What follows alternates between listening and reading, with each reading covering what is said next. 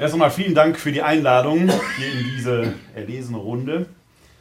Äh, Sinn und Zweck ist ja hier, dass ich Ihnen heute einen Bibeltext mitgebe und ein wenig dazu erzähle, der mir am Herzen liegt. Er ist nicht so ganz einfach, da einen zu finden, weil mir viele am Herzen liegen. Aber mit Blick auf die aktuelle Situation, die wir in unserer Gesellschaft erleben, mit all dem, was so an Herausforderungen auch in unserem Land, in unserer Stadt ist, auch mit dem Erstarken der Rechten, aber auch was uns als Kirche bewegt in der Situation, in der wir uns gerade als Kirche befinden, die ja auch alles andere als einfach ist, die herausfordernd ist, ähm, habe ich mich entschieden, dann doch einen der Lieblingstexte zu nehmen, den mir ganz besonders am Herzen liegt. Der ist gar nicht so lang, aber der hat es in sich. Der stammt aus dem Hebräerbrief. Und es geht um Hebräer, Kapitel 5, die Verse 11 bis 14. Darüber hätten wir noch viel zu sagen. Es ist aber schwer verständlich zu machen, da ihr schwerhörig geworden seid. Denn obwohl ihr der Zeit nach schon Lehrer sein müsstet, braucht ihr von neuem einen, der euch die Anfangsgründe der Lehre von der Offenbarung Gottes beibringt. Milch habt ihr nötig, nicht feste Speise. Denn jeder, der noch mit Milch genährt wird, ist unfähig, richtiges Reden zu verstehen. Er ist ja ein unmündiges Kind. Feste Speise aber ist für Erwachsene, deren Sinne durch Gewöhnung geübt sind, gut und böse zu unterscheiden.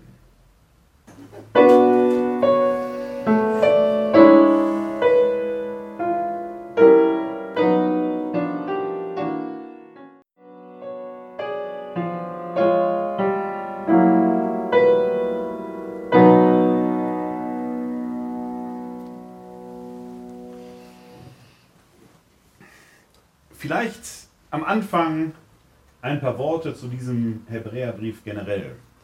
Denn der ist nicht so bekannt, obwohl er Bekanntschaft verdient hätte, denn er ist sehr einflussreich in unserer Kirche und auch für unsere Frömmigkeitsgeschichte gewesen. Warum? Dieser Brief wird so um die Jahrhundertwende geschrieben, also um 100 herum. Wenn man davon ausgeht, dass Jesus etwa im Jahr 30 stirbt und von den Toten aufersteht, sind also so 70, 80 Jahre ins Land gegangen, als dieser Brief geschrieben wurde. Das heißt, wir haben die dritte, wenn nicht gar schon die vierte christliche Generation. Die Generation der Augen- und Ohrenzeugen ist nicht mehr da. Das Ganze hat sich ein wenig gesettelt. Man ist, hat sich, die Gemeinden haben sich gegründet und die ganz großen charismatischen, euphorischen Anfänge, in der man noch erwartete, Jesus wird quasi jeden Moment wiederkommen, deswegen hat man gar keine großen Strukturen ausgeprägt, sind langst vorbei. Die Gemeinden haben sich gebildet und erste Institutionalisierungsprozesse haben stattgefunden. Es gibt noch keine Priester. Das ist bemerkenswert, weil man uns ja immer versucht zu erzählen, dass es da einen Stifterwillen des Priesteramtes gäbe, den man nicht ändern könne. Das ist ein bisschen schwierig. Ich bin ja promovierter Neutestamentler und der Neutestamentler in mir, da rollen sich immer, rollt sich alles auf, was sich bei mir aufrollen kann wenn ich das höre, weil Priester tauchen im Neuen Testament gar nicht auf. Die gibt es gar nicht. Jesus hat auch keine Priester eingesetzt. Das, das ist etwas, was, wenn überhaupt, dem Wirken des Heiligen Geistes geschichtlich zuzuschreiben ist. Der Geist hat da gewirkt. Mein Doktorvater pflegte dann immer zu sagen, es könnte der Heilige Geist gewesen sein. Beachten Sie den Konjunktiv, man weiß es nicht. Wenn der Heilige Geist es aber gewirkt hat, dann wirkt er weiter. Denn der Heilige Geist ist vieles, nur nicht langweilig und starr. Der Heilige Geist ist immer dynamisch. Das heißt, neue Zeiten, neue Herausforderungen. Es hat die Zeit gegeben, wo das Priesteramt sich entwickelte und Sinn machte, absolut. Und es gibt vielleicht Zeiten wie diese, wo die Kirche sich weiterentwickeln muss. Nicht unbedingt neu erfinden, aber weiterentwickeln. Und wer dann nur auf einen vermeintlich urreinen Zustand der, der Vergangenheit des Ursprungs schaut, der sollte vielleicht noch mal ganz genau hinschauen. Denn dieser Hebräerbrief wird an eine Gemeinde geschrieben oder an eine Gruppe von Gemeinden, das weiß man nicht so ganz genau, die glaubensmüde geworden ist. In diesem Brief beschwert der Autor sich zum Beispiel darüber, dass die Gläubigen der sonntäglichen Versammlung fernblieben. Ein Problem, das wir kennen. Das ist nicht so neu, das gab es damals schon. Ich vergleiche deshalb den Hebräerbrief in Ton und Diktion häufig, weil wir gerade Fußball hatten, mit einer Kabinenansprache. Deutschland gegen, na, nehmen wir Südkorea. Deutschland liegt zur Halbzeit 2 zu 0 zurück. Da wird Hansi Flick oder Frau von Stecklenburg nicht hingehen und sagen, ich habe schon viel Schönes gesehen. Bleibt mal ruhig, das wird schon, wir wollen keinem wehtun, wir wollen uns doch alle gut verstehen. Ne? Sondern da wird es zur Sache gehen. Da wird es laut, da wird es radikal, da wird's, da geht's los. Ja? Motivation. Der Hebräerbrief ist ein Motivationsschreiben. Das ist im Ton, der ist im Ton nicht zimperlich. Alles andere. Beispiel. Wir lesen bei Paulus in den Paulusbriefen von der Theologie her, dass wir als Christinnen und Christen die Gewissheit haben, nicht nur dürfen, sondern müssen. Heute darf ja jeder was. Ne? Wenn so ein Bischof kommt und hier eine Messe in Johann Baptist feiert, dann lesen Sie nachher bei seinem Facebook-Account, ich durfte heute Messe feiern. Da rollt sich mir wieder alles auf, weil ich sage, nee, du durftest nicht, du musstest, du hattest einen Termin im Kalender stehen. Die Gemeinde hat dich erwartet, du standst am Herzen. Was für ein Quatsch. Der hat sie gar nicht gefragt, ob er durfte. Der musste hier kommen und sie mussten ihn gegebenenfalls ertragen oder haben sich gefreut, dass er da, also die Sprache ist oft schwierig. Bei Paulus ist klar, wir Christen haben die Gewissheit, dass wir durch Kreuzestod und Auferstehung erlöst sind. Wir müssen nicht mehr für die eigene Erlösung beten. Wir müssen nicht darum bitten und winseln, den lieben Gott anflehen, dass wir in den Himmel kommen. Nein, der Christ, die Christin weiß, dass wir in den Himmel kommen. Hat bei Paulus sogar eine ganze Reihe von Schwierigkeiten hervorgerufen in der korinthischen Gemeinde, weil die dann gesagt haben, ja komm, dann können wir die Sau auslassen. Dann können Mütter ihre Söhne heiraten, wir können Götzenopferfleisch essen. Da sagt der Paulus, ja, aber ihr folgt durch so ein Verhalten, die, die nicht so starken Glauben haben wie ihr, in die Irre. Deshalb macht mal langsam. Durch euer Handeln soll in der Welt deutlich werden, wie Gott ist. Das ist das Gesetz der Liebe Christi. Weshalb in unserem Glaubensbekenntnis übrigens nach diesem Passus, wir glauben äh, an Kreuzestod und Auferstehung und Kreuzung der Pontius Pilatus und so weiter kommt, äh, er wird wiederkommen zu richten die Lebenden und die Toten. Seine Herrschaft wird kein Ende sein, weil es in diesem Gericht die Aufrichtung der letzten Gerechtigkeit gibt. Es ist kein Strafgericht ist ein Gericht der Gerechtigkeit. Das hängt aber zusammen. Bei Paulus ist also klar, wer sich mal vertan hat mit was, der kann sich der Liebe Gottes wieder zuwenden und wird erlöst werden, weil er schon erlöst ist. Es ist also quasi so, sie können vor Gott weglaufen, aber Gott ist so frei, hinter ihnen her zu sein. Wenn sie sich dann umdrehen, wenn sie umkehren, schauen sie Gott schon wieder ins Gesicht. Das ist die paulinische Botschaft. Der Hebräerbrief macht etwas anderes daraus. Der Hebräerbrief sagt nämlich, Moment, liebe Freunde, ihr denkt, ihr könntet tun lassen, was ihr wollt, sonntags nicht zur Kirche gehen, ihr könnt glaubensmüde werden, ihr könnt nicht mehr zum Glauben stehen, ihr macht merkwürdige Arrangements mit dem Staat, damit ihr handeln könnt, damit ihr hier keine Verfolgungssituation geratet. Denkt daran, dieser Jesus ist nur ein einziges Mal für euch gestorben. Ein einziges Mal. Und ihr seid durch die Taufe ein einziges Mal erlöst worden. Wenn ihr jetzt abfallt, der ist ganz zweites Mal für euch gestorben, dann habt ihr Pech gehabt. Das ist die Botschaft, die in ihren Herzen sitzt, weil die Kirche sich diese Botschaft zu eigen gemacht hat. Weil es aus einem Motivationsschreiben, das im Hansi-Flick-Stil in der Kabine gehalten wurde, ein Dogma abgeleitet hat. Eine Regel, weil wir den Paulus vergessen haben. Das Beichtsakrament kommt daher, weil das Beichtsakrament uns dann wieder in den Stand der Gnade hineinsetzt. Und damit kann man Leute gefügig machen. Man kann dann Leute sagen, wenn ihr nicht so und so seid, dann geht ihr das Heilesverluste. Hätte der Paulus nie gesagt. Im Hebräerbrief kann man, steht das so auch nicht drin, weil er ja in einen Kontext geschrieben ist, in dem man eine Gemeinde entsprechend motiviert. Da macht das vielleicht Sinn. Wenn ich aber diesen Kontext wegnehme, wird das grausam. Und das ist das, was wir oft in unserer Kirche erlebt haben. Komme ich gleich aber nochmal drauf zu sprechen. Also das ist der Stil, in dem der Hebräerbrief geschrieben ist. Er ist dann auch noch relativ komplex, weil er offenkundig an eine Gemeinde schreibt, die sehr mit der jüdischen Kultur vertraut war. Da geht es sehr oft um die Yom Kippur-Theologie, um eine Sühneopfer-Theologie, die muss man kennen, sonst wird das schräg. Eigentlich geht es um Kommunikation mit Gott. Jesus ist derjenige, der durch seinen Kreuzestod die Tür zu Gott aufgestoßen hat. Und dieses Sühnopfer vor Gott ähm, geleistet hat, sodass wir Menschen gar nichts mehr tun müssen. Eigentlich auch eine frohe Botschaft. Aber die Gemeinde schließt mehr immer wieder faule Kompromisse und traut dem Braten nicht. Und da kommt diese Stelle hinein, die ich Ihnen gerade vorgetragen habe. Ich lese sie nochmal vor, damit Sie nochmal im Ohr haben. Darüber hätten wir noch viel zu sagen. Es ist aber schwer verständlich zu machen, da ihr schwerhörig geworden seid. Schwerhörig. Behindert gewissermaßen. Das Ohr ist schon taub. Man hört die Botschaft nicht mehr. Noch weniger glaubt man sie. Noch weniger tut man sie. Was zählen viele Worte, wenn keine Taten folgen? Nicht das Wort zählt, sondern das getane Wort ist erst das, was wirksam wird. Sie hören oft auch in unserer Gesellschaft, wir müssen anders reden miteinander, weil Worte wirken. Ja, das wäre so, wenn wir bei Harry Potter sind und dann sprechen expecto patronum und dann kommt der Schutzpatron oder etwas ähnliches oder Lumos und dann wird es hell. Das ist Zauberei. Wenn Worte wirken, ohne dass etwas getan wird, dann sind wir Magier. Es geht also gar nicht nur darum, wie reden wir miteinander, sondern wir müssen auch etwas tun. Wir sind es, die unseren Worten Gestalt geben müssen. Wir müssen denen Taten folgen lassen, damit die Worte tatsächlich wirken können. Und wenn Sie jetzt da mal in Kirche und Gesellschaft gucken, wie viele Worte da gemacht werden, denen keine Taten folgen. Oder wo manchmal Worte mit schrägen Taten gemacht werden. Muss jetzt nicht nur, ich weiß, den CDU-Politiker anwesend, aber ich denke, da sind wir einer Meinung.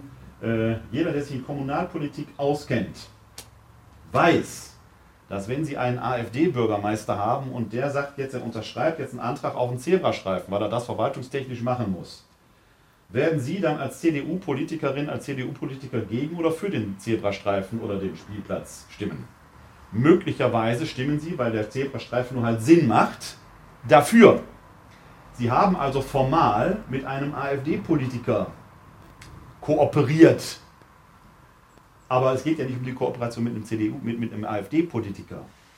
Der Merz hat eine Doppelbotschaft ausgegeben. Er hat etwas gesagt, was vor Ort wahrscheinlich haufenweise passieren wird in Zukunft. Aber wie er es gesagt hat, hat er seinem eigenen Wort von der Brandmauer widersprochen. Er lässt seinen Worten eben keine Taten folgen. Damit spricht er doppelzüngig. Das ist das Problem. Er hätte es erklären müssen. Wie funktioniert Kommunalpolitik? Das ist etwas anderes als im Bundestag, als in der Landespolitik. Worte sind schon schwierig. Den Worten Taten folgen zu lassen, ist noch schwieriger, aber dadurch gewinnen die Worte erst Gestalt. Also die Gemeinde, an die, die hier geschrieben wird, ist schwerhörig geworden. Die hört schon gar nicht richtig zu. Wer nicht richtig zuhört, hat natürlich noch viel schwerer, den Worten Taten folgen zu lassen. Man muss mit den Worten vorsichtig umgehen, sie verinnerlichen und dann in die Hand. Aus dem Ohr, in den Mund, ins Herz, in die Hand. Das ist der Weg. Denn obwohl ihr der Zeit nach schon Lehrer sein müsstet, braucht ihr von neuem einen, der euch die Anfangsgründe der Lehre von der Offenbarung Gottes beibringt. Milch habt ihr nötig, nicht feste Speise. Einer meiner Lieblingssätze in der Bibel. Warum? Diese Milchtrinkergeschichte taucht häufiger auf im Neuen Testament. Der Milchtrinker ist einer, der den Glauben lernt. Der ist wie ein noch unmündiges Kind, muss den Glauben lernen, aufnehmen wie die Muttermilch aber wir bleiben ja nicht Kinder, wir wachsen ja heran und irgendwann werden wir entwöhnt und gehen als Erwachsene unseren Weg ins Leben. Und das ist das Ziel jeder Glaubenslehre. In der Theologie bezeichnet man einen Lernenden, einen Milchtrinker oder eine Milchtrinkerin als Jünger oder Jüngerin. Wenn man erwachsen wird, wird man zur Zeugin oder zum Zeugen. Das ist das, was an Christi Himmelfahrt passiert. Vorher sind die Jünger mit Jesus unterwegs. An Christi Himmelfahrt sagt er in der Apostelgeschichte, ihr sollt meine Zeugen sein. In einem römisch-katholischen Leben ist das mit dem Sakrament der Firmung verbunden. Das ist eine Entsendung. Da sollen wir zu Zeuginnen und Zeugen werden. Nicht mehr Kinder sein, nicht mehr nur Lernende, sondern Lehrerinnen und Lehrer. Analog wäre das in der evangelischen Tradition die Konfirmation. Bei uns ist es dann sogar noch sakramental. Jetzt hören Sie mal auf das, was Bischöfe und Priester und so sagen. Die sagen nämlich, wir brauchen Jüngerinnen und Jünger. Ja, das waren sie, als sie Erstkommunionkind waren. Das waren sie, als sie Firmenbewerberin oder Firmenbewerber waren. Sind sie gefirmt, sind sie kein Jünger mehr. Sie sind Zeugin oder Zeuge. Sie haben einen Auftrag erhalten, wie der heilige Thomas von Aquinas sagt, wie von Amts wegen, das Wort Gottes in Wort und Tat in der ihnen möglichen Eigenschaft zu tun. Sie brauchen gar keinen Bischof und Priester mehr, der ihnen was sagt. Man hat ihnen die Hände aufgelegt und ihnen einen Auftrag erteilt. So wie das übrigens im Staat auch passiert, wenn wir die Mündigkeit erlangen und zu mündigen Bürgerinnen und Bürgern geworden sind und das durch Teilnahme an Wahlen, durch politische Diskussionen und Prozesse und wie auch immer, möglichst sogar durch die Übernahme von Ämtern, der Bezirksbürgermeister ist ja unter uns, umsetzen. Das ist erwachsenes politisches Handeln. Die ehemalige Bezirksbürgermeisterin ist auch da. Das ist erwachsenes politisches Handeln. Was beobachten wir in Kirche und Gesellschaft? Gerade in der Gegenwart eine große Sehnsucht nach der Autorität, nach einer Führungspersönlichkeit, die uns sagt, was wir tun und lassen sollen, damit wir selbst möglichst nicht mehr nachdenken müssen und Verantwortung übernehmen müssen. Wo das endet und enden kann, haben wir in unserem Land zwischen 33 und 45 doch erlebt. Das endet in der Katastrophe. Wenn wir uns in Staat und Kirche, in Land und Gesellschaft wie Kinder verhalten, die keine Verantwortung übernehmen für das eigene Tun und Lassen, dann wird das schlecht, dann wird das übel. Das gilt für die Kirche der Gegenwart zumal.